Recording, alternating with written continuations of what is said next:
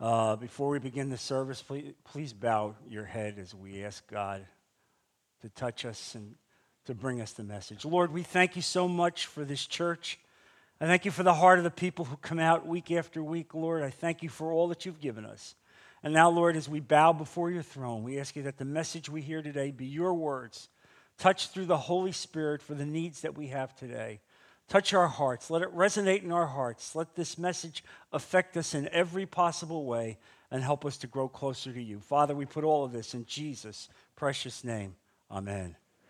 All right. Uh, the title of this message that I have for you today is Understanding the Call of God on Your Life.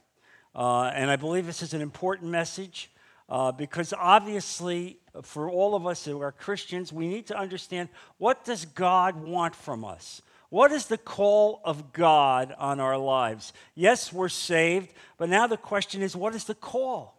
What does He expect us to do? Where does He want us to go? What is the call of God on our life? And so this message is going to use Moses as a paradigm to teach us about the call of God in a, in a very profound way. And so I hope it, it, it touches your life. Uh, and Moses is the centerpiece of this message. Uh, and over 400 years before Moses was born, Abraham heard from God that one day the Jewish people would get a very special servant. And certainly it was uh, prophetic about Jesus, but it was also prophetic about Moses. And so you know, as the Jewish people uh, in the time of Abraham were starving and they came out of Canaan, they went to Egypt, and Joseph was the prime minister there, and Joseph took care of his family. And they say, theologians believe that there were somewhere around 40 to maybe 100 Jews that came out of Canaan and went to Egypt. Uh, and in 400 years, that small group grew to 3 million people.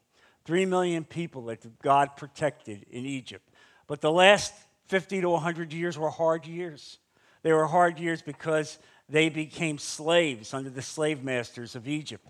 And so God had determined that he would save his people, that he would bring his people out of Egypt, and that he had called a man to do that. Uh, and the man was Moses. And Moses had a very special call on his life. And so the point is that even when there is a special call on your life, we still have to listen to God uh, because we can mess up that call. We may go off and do things that we want that are not in accord with the will of God. And so Moses was introduced um, through the divine providence of God into Pharaoh's household. You know that story where Pharaoh was concerned about the growing Jewish population and indicated that male children, Jewish children, had to be executed. And so uh, Moses' mother put him in a basket, put him on the Nile River, and that basket floated down. And under the will of God and the providence of God, Pharaoh's daughter saw that basket, picked that basket up. And so Moses became part of Pharaoh's household. And as a result, he became educated in every way. He received the greatest education in every possible way. He was trained as a statesman, as a soldier, as an administrator. And by the age of 40, he was the most polished man that you could possibly ever get. God had blessed him in every possible way. There would be no shortage of talents and gifts that Moses had at that way. He was in the prime of life, highly qualified for every possible venture that would come his way. And look, if you would, to the screen and look at Acts chapter 7 20 to 22 as we speak about this. At that time, Moses was born and he was no ordinary child. For three months, he was cared for by his family. When he was placed outside, Pharaoh's daughter took him and brought him up as her own son. Moses was educated in all the wisdom of the Egyptians and was powerful in speech and in action. And so Moses was somebody special. He was called in the most incredible way. And so, what we see here is a picture of the modern man who wants to identify with Christ, who wants to identify with Christ, yet does not want to give up the privileges that the world affords. And what will happen here is that Moses will recognize, as he came to the age of 40, that he's a Jew. He will understand that. And so he had at the beginning of a call to his people. And so he began to visit the Jewish people uh, and to see them where they were. And as he did this, one day he saw a, an Egyptian beating a Hebrew. Uh, and, and so, knowing that he had been himself a Hebrew and that he felt called to help the Hebrew people, he was outraged. He was outraged. Uh, and so he, uh, he began to intervene on that matter, and he took the, the uh, Egyptian and he beat him and he killed him. And he buried him in the sand. And so we'll look at Acts chapter uh, 7 there, uh, and you'll be able to get an insight into this when Moses was 40 years old, he decided to visit his own people, the Israelites. He saw one of them being mistreated by the Egyptians, so he went to his defense and avenged him by killing the Egyptian. He tried to reconcile them by saying, Men, you are brothers. Why do you want to hurt each other? But the man who was mistreating the other pushed Moses aside, who said, Who made you ruler and judge over us? Are you thinking of killing me as you killed the Egyptian yesterday? When Moses heard this, he fled to Midian where he settled as a foreigner and had two sons. Moses thought that his own people would realize that God was using him to rescue them, but they did not. The next day, Moses came upon the two Israelites who were fighting. And so, what you see there is the fact that, that uh, we can intervene on our own understanding of what God's call is. He came there. He thought they would recognize him as a rescuer. They thought, he thought that they would realize that he had nothing to gain other than to lead them and help them up. And yet they see, they remembered wait a minute, yesterday you killed an Egyptian, and now you're going to kill one of us? Are you going to say the same thing on us? And so, what you see here uh, what you see here is that uh, he intervened in his own way. And if you go back and look at the original scripture citation in Exodus chapter 2, verses 11 and 12, you get the proper insight in what he did wrong. It says there, one day after Moses had grown up, he went out to where his own people were and watched them at their hard labor. He saw an Egyptian beating a Hebrew, one of his own people, looking this way and that way and seeing no one, he killed the Egyptian and hid him in the sand. Notice the words there looking this way and that way, looking to see what, whether other people were looking at him. What did other people say? What did they see? He didn't look up to God. He wasn't concerned about what God was saying. Rather, he was concerned about the judgment of people. And so you see here that even when you have a call on your life, even when there's a great future, you have to bow before the throne of God and say, God, weigh my steps, weigh my speech, weigh my direction. What should I do? And so you see here uh, uh, what happens when we do that and, and how awful that is. Uh, and, and so the, the, the question really becomes how can we how can god uh, intervene in our lives when we don't ask him when we don't ask him for his will. And so that's what Moses did. And so what happens? Moses has to flee. He has to flee because now, now Pharaoh knows that he murdered an Egyptian. And so here he is at the age of 40 with all the gifts and talents that he has, with all the education, and now he's out fleeing and he winds up being in the desert for 40 years. Uh, and in the desert for 40 years, he has a family. Um, but his physical appearance, his physical capabilities, even his speech all suffered while he was out in the desert. It got to the point where Moses couldn't even speak right, that he stuttered badly. And we know that because the scripture tells us that when God spoke to him from the burning bush and sent him back, he said, I can't speak. I can't speak, Lord. And the Lord said, I'll send your brother Aaron with you. Uh, and so you understand this, and so you see this. And so, what we recognize uh, here and what God is saying to us is are we conscious of the will of God or are we conscious of the will of man? What is the nature of how we want to live our lives as Christians? What do we want? Do we want God to reach out and to elevate us? And so, the first question is we need to commit ourselves to God and to take the consequences no matter where they are. We'll walk with you, Father. We'll go with you, Father. It doesn't matter whether we're persecuted, it doesn't matter if people don't uplift us. If we know we are where you want us to be, we will listen to you and we will commit ourselves to you. God is perfectly, perfectly capable. Uh, of taking care of his own affairs. And Moses had not really, truly learned that lesson. Um, and so you see that there. Uh, and you, in a very positive way, and you see it. Uh, and so in Exodus 2, again, uh, verses 13 to 14, it says, the man, the man said, Who made you ruler and judge over us? Are you thinking of killing me as you killed the Egyptian? Then Moses was afraid and thought, What I did must have become known. And so it becomes so, so poignant on the life of Moses that he flees. Imagine this a man at the very peak of his authority and powers, talents, education, everything for naught because he didn't bow to the will of God. He didn't listen to God, and instead he did his own thing.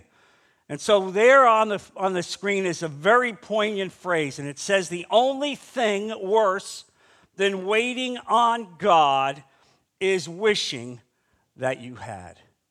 The only thing worse than waiting on God is wishing that you had.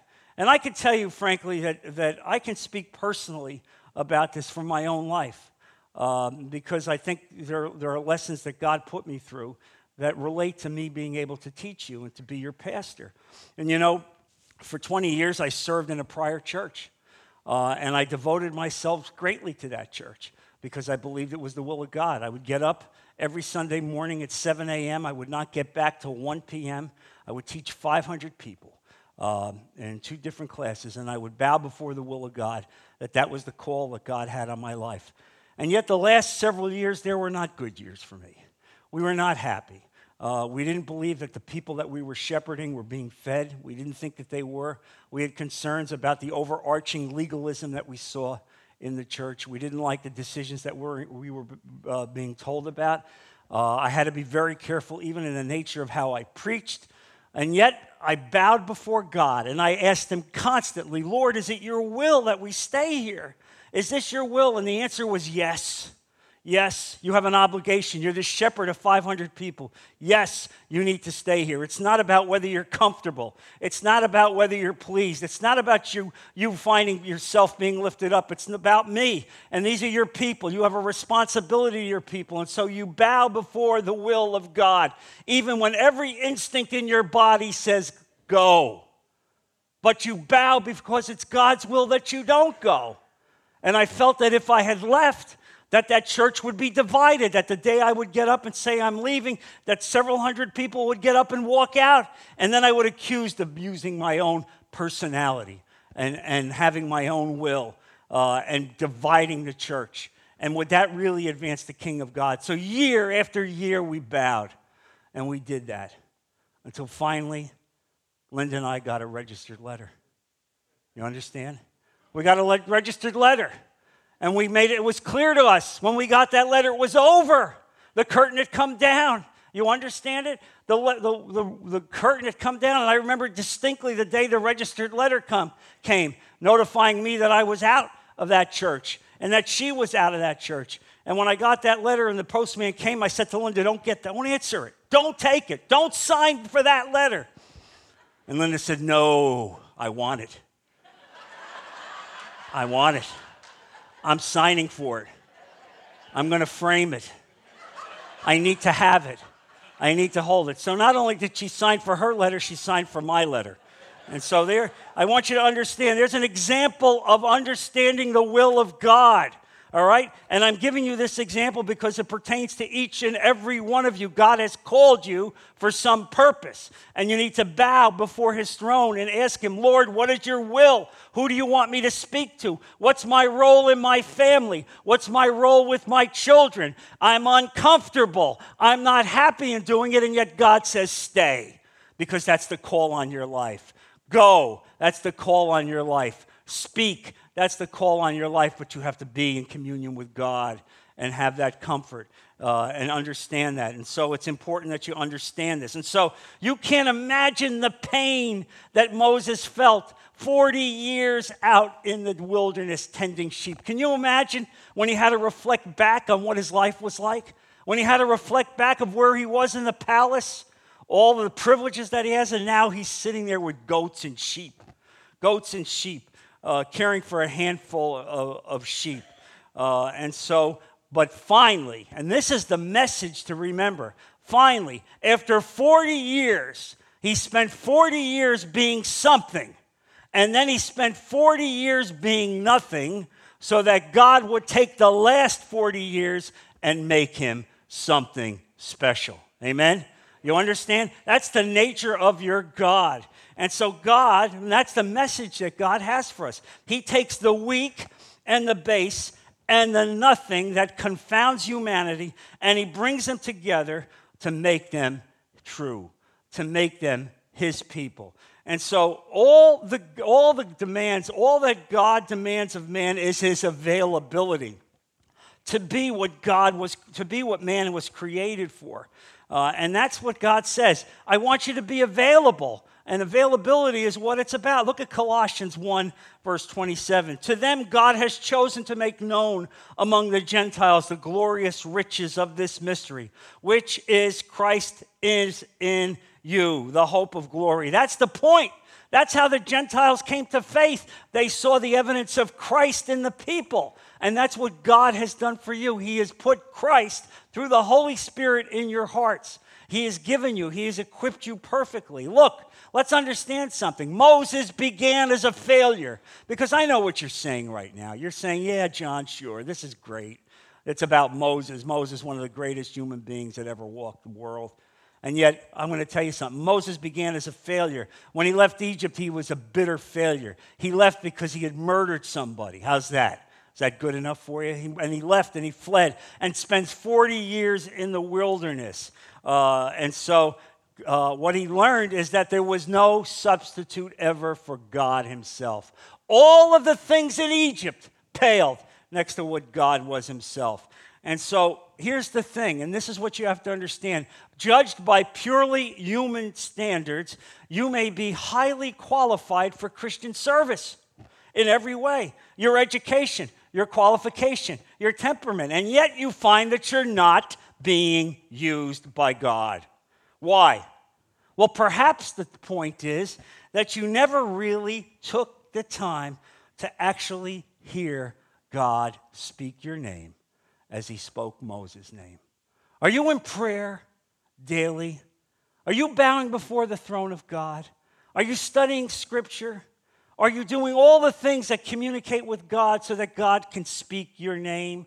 You know, and God doesn't necessarily, necessarily speak in an audible voice. Sometimes He gives you an impression. Sometimes it's an open door. Sometimes it's through somebody else.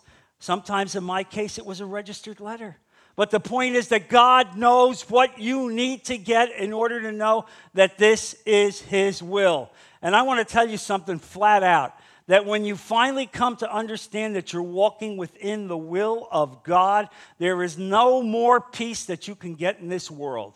Nothing. You know you're walking with Him, that every step that you take is preordained by God. All right? And when you get that, you have that overarching peace as you see this.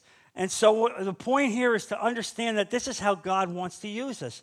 Look, if you would, at Philippians chapter 2, verses 12 to 13. Therefore, my dear friends, as you have always obeyed, not only in my presence, but now much more in my absence, continue to work out your salvation with fear and trembling. For it is God who works in you to will and to act in order to fulfill his good purpose. You ever wonder what is that term, work out your salvation? You can't be saved. You're not working to be saved. You've been saved by the grace of God. It had nothing to do with anything you did other than to recognize you needed a Savior. But Paul speaks here about working out our salvation. What does it mean? It means that even as we walk with Christ, we ask Him, Lord, what is your will for me? What do I say? Where do I go? Who do I impact? What is my place in this world, dear Father? What is your will for me every single day of your life? That is what working out your salvation means. It is, it is God. It is God who worketh in you both to his will and to the good of his, of his kingdom in every possible way. Effectively, what Paul is saying there uh, what Paul is saying here, there is that all that God has given me, all the gifts that God has given me are available for you. Are available for you. The question is do you bow before God and ask Him, God, fill me with your presence. Lead me, Father. Help me to be your man.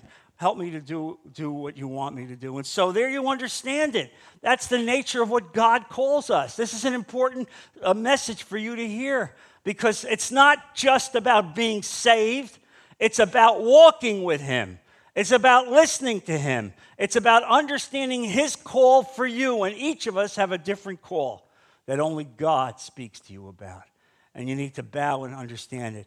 And so it was as God called Moses from the burning bush. You can imagine. He's this 80 year old man who was busted up. His body's not working, his mind not as sharp as it is it was before, his ability to speak uh, impacted. And so uh, God calls him, and Moses says, Here am I.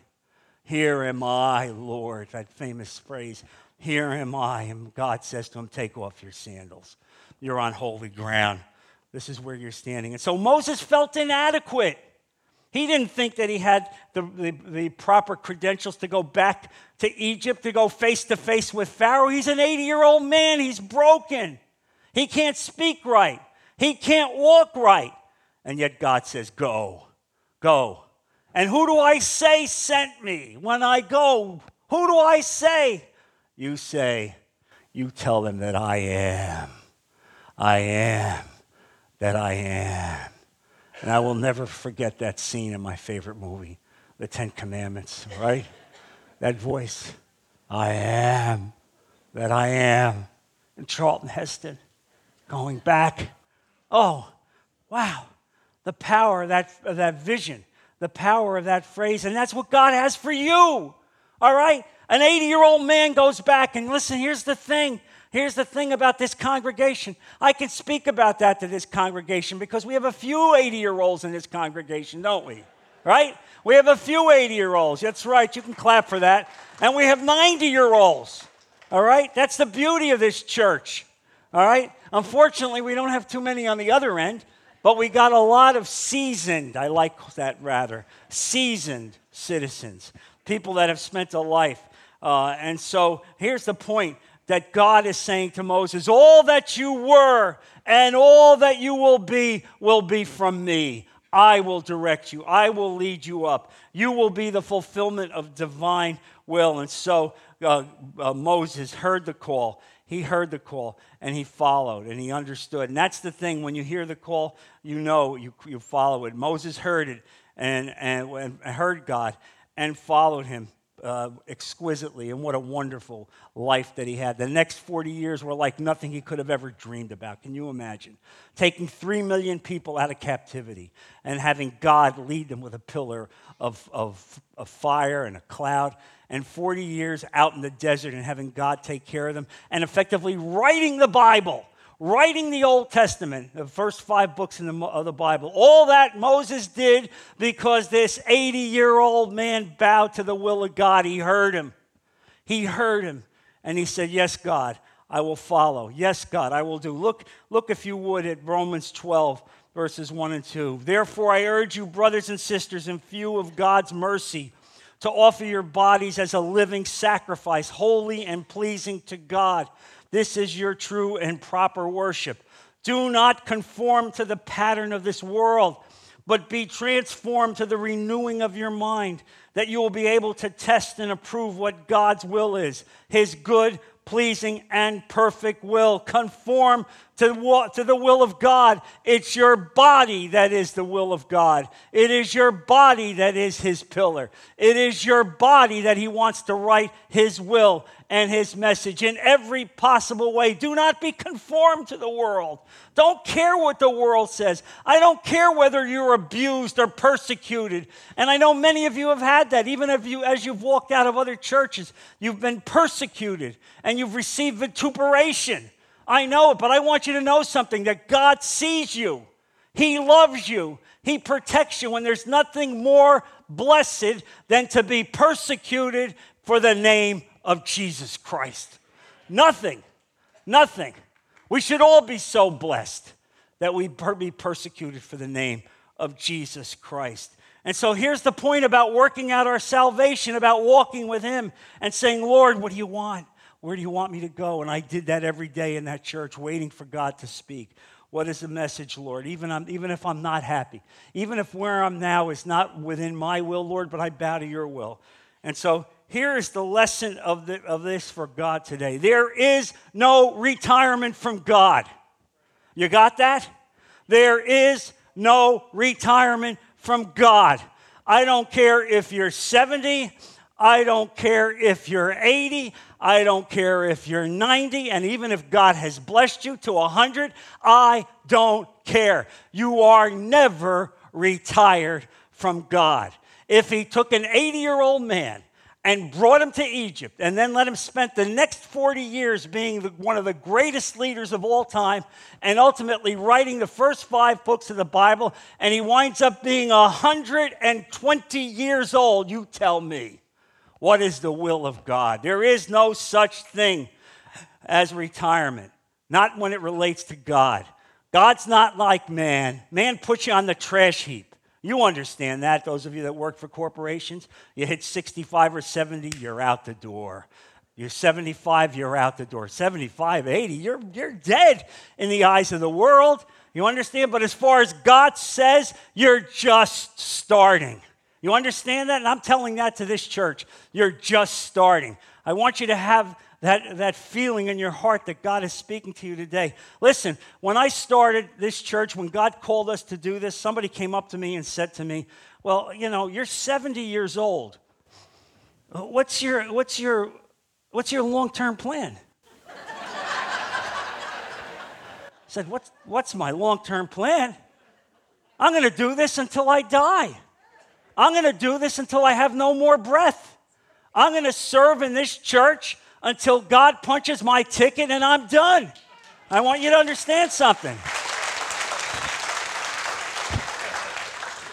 This isn't a career choice. This isn't a job. You understand?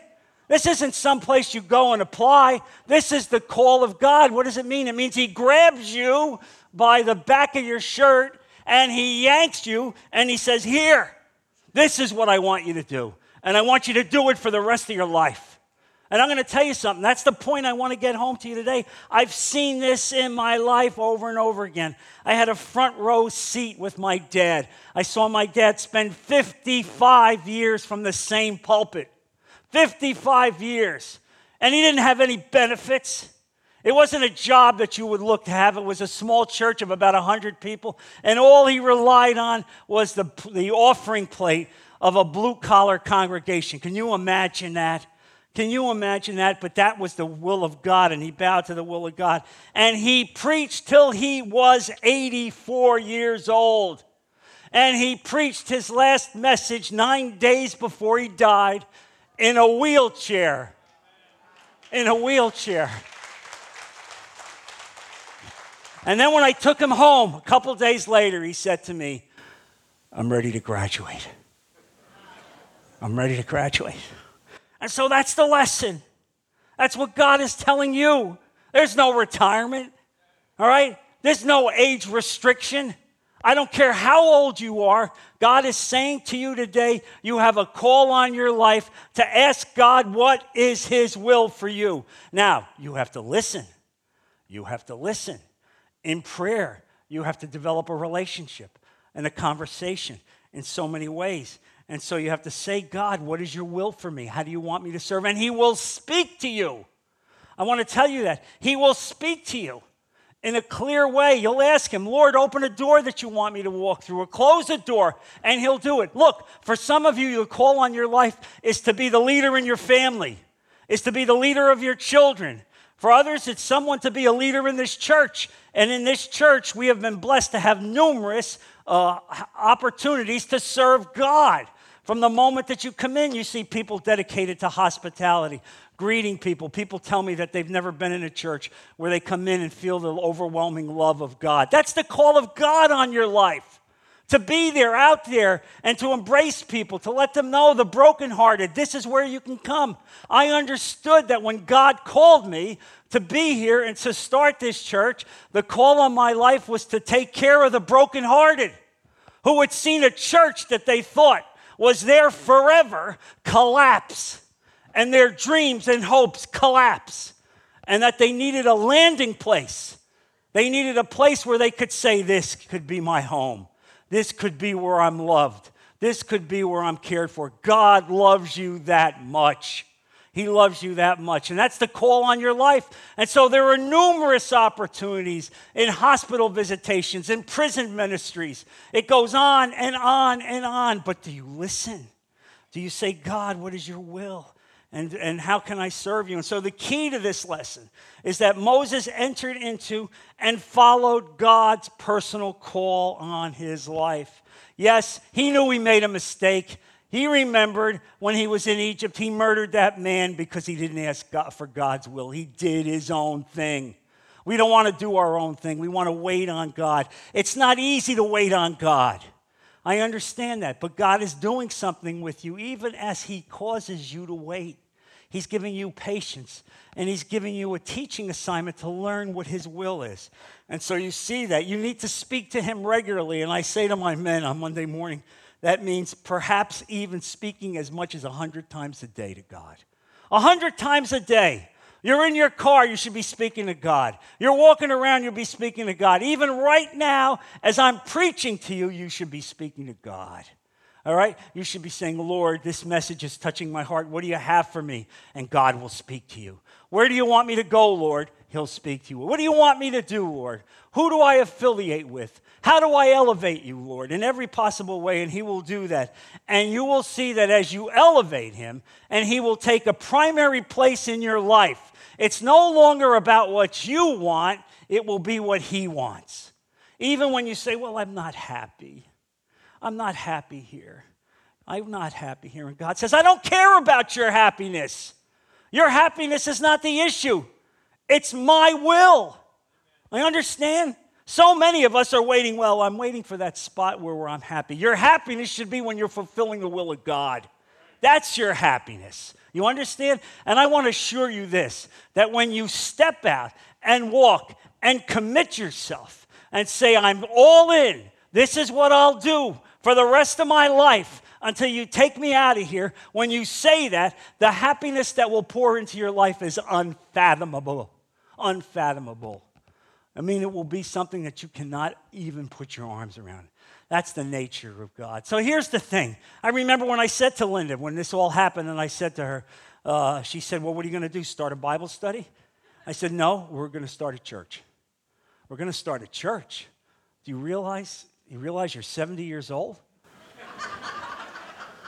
I said, no. I, I said, you know, I looked at Moses. He was my paradigm. He did it at 80. So if Moses did it at 80, seemed like I had a 10 year jump, right? All right? It's that simple a 10 year jump. I don't care how old I am. And when you look at me, you shouldn't see a guy that's 70 years old because I'm warning you that I believe that God intends to keep me here for a number of years.